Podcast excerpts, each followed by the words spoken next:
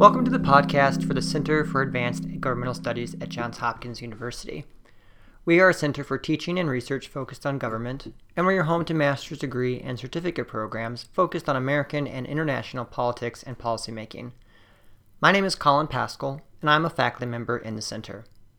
In this episode of the podcast, I speak with Doctor Michael Ard, the new program director and senior lecturer for the Master of Science in Intelligence Analysis program.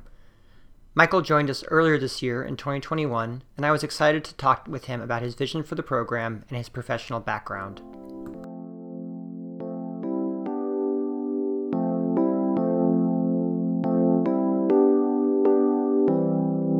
Welcome, Doctor Ard, to our podcast. It's great to have this conversation with you.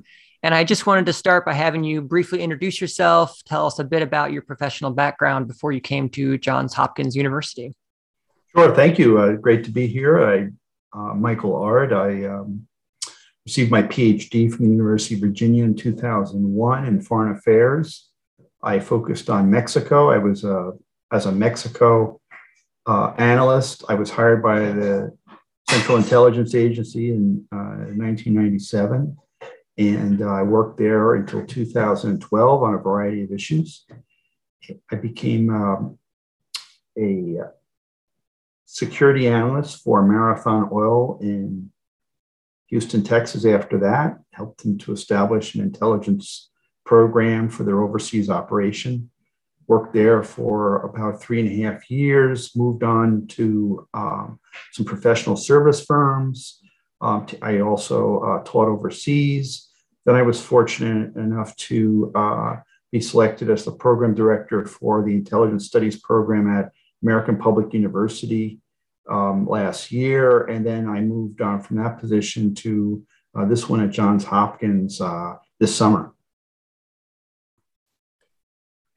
Great, terrific. So you said that you um, you focused on Mexico in your previous work. Could you maybe just give a, a flavor for what some of your projects have been or some of the right. uh, topics that you've sort of investigated over your career? Certainly. Um, so that was uh, based on uh, my my studies at at University of Virginia was on uh, Latin American politics, and I did my uh, PhD work on Mexico's democratic transition. Uh, I was hired by the agency to work on uh, Mexico analysis. I was an, an intelligence analysis at the uh, analyst at the agency, and um, uh, so I was there during uh, their uh, very important time uh, when they made a full transition to democracy in two thousand. There, from there, I worked on um, uh, Venezuela. Um, also, a very interesting time in that country's history, two thousand one, two thousand three. Um, and a variety of, after that, uh, issues in the Caribbean, Cuba, Haiti, then went to uh, work on um, Iraq uh, as a uh, security analyst, um, in fact, and where I managed a team of analysts looking at their security services uh, for a few years, then went over to the National Intelligence Council, uh, which is sort of a think tank, uh, really for the community, the intelligence community. It's um, in the office of the uh, Director of National Intelligence now. Uh, and I worked on their uh, Western Hemisphere issues. So a much broader account, um, which is a lot of um, uh, breadth of uh, what the community was looking at in terms of um, intelligence in the region. So I, I was fortunate enough in my time there to have a lot of variety of experiences. And um, I think my career demonstrates a little bit of the flexibility you can have as an intelligence analyst. Yeah, definitely. It's a it's a, a wide range of experiences. I'm wondering, after having that that long professional experience in these different settings, what drew you to um, return to higher education uh, after you know some years in the private sector and in government service? Some of it was opportunity. Uh, I think I was reaching a stage in my career where it, uh, teaching was becoming a lot more attractive option to me.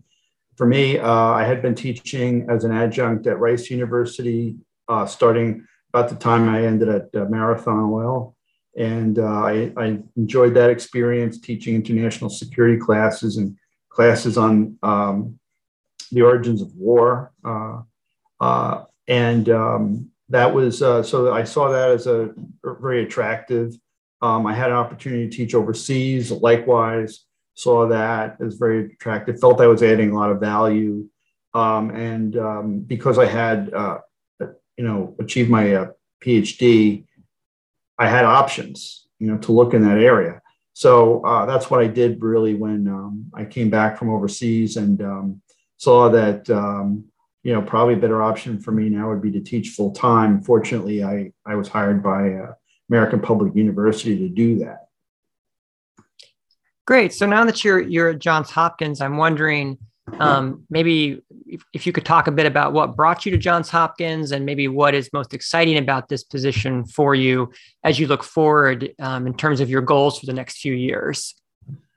I thought that it was a great opportunity to, um, to focus on intelligence analysis um, at Johns Hopkins, uh, because this, this uh, Master of Science program is is more focused than I think we were at uh, American Public University, um, and um, also to be uh, helped me get reconnected, I think, to the Washington D C community, which I think is very important in this field.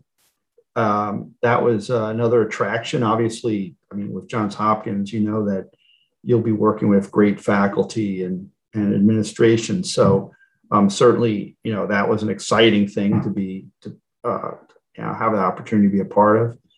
Um, and, but, you know, like the other program at American Public University, uh, it's a, it's a great opportunity to work with the next generation of um, young people who will be uh, the future of intelligence analysis in the U S government and, uh, and corporate America.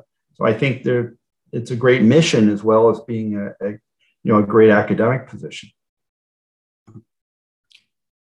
Yeah, great. Well, it's certainly it's certainly wonderful to have you as a new colleague, and to have your experience in, in so many different domains to bring to the position, I think is great. It complements our academic strengths, and also incorporates that um, you know, corporate and government experience, which we we value and we hope is uh, helpful to our students. I'm wondering if you could tell me a little bit about some of the Um, advice that you might have for um, students who are looking to make the most of their experience as a master's student at Johns Hopkins. And you could direct that either at, you know, prospective students that might be considering the degree, or, or current students who are, um, you know, currently working towards it. How do you think they can um, really prepare themselves for this exciting field that they are working and, and uh, getting their degree in?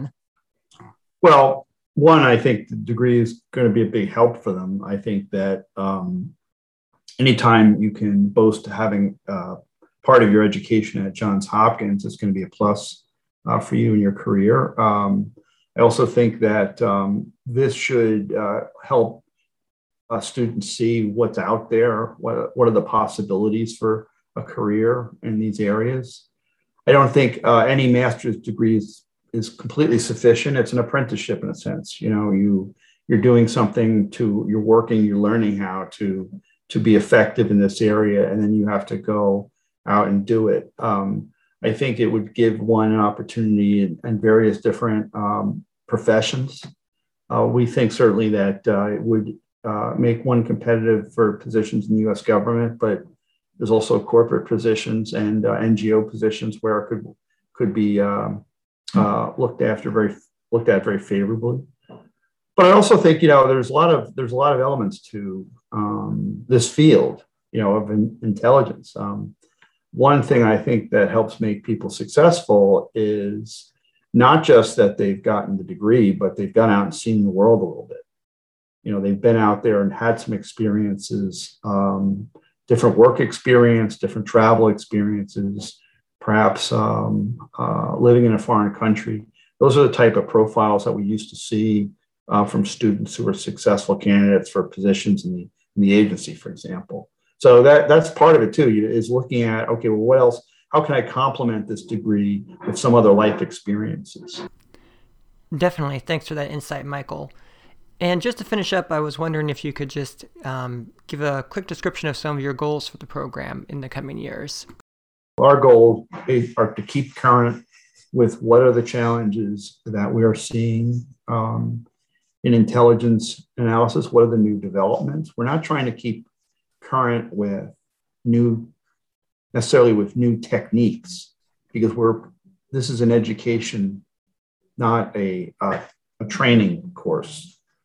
So, so that's part of the, what something to emphasize here. We're trying to, to educate uh, the mind, and not necessarily just teach you how to, you know, do something technically. But that said, I mean, there's a lot of, there's a lot, uh, it's a constantly moving profession. It goes, um, there's always new challenges with it that um, we have to focus on, and um, new ways of uh, meeting those challenges. So keeping up with that is something I see as our, our um, ambition for the next few years. Thank you for listening to this podcast from the Center for Advanced Governmental Studies at Johns Hopkins University. For more information about our center, please visit our website or follow us on Twitter.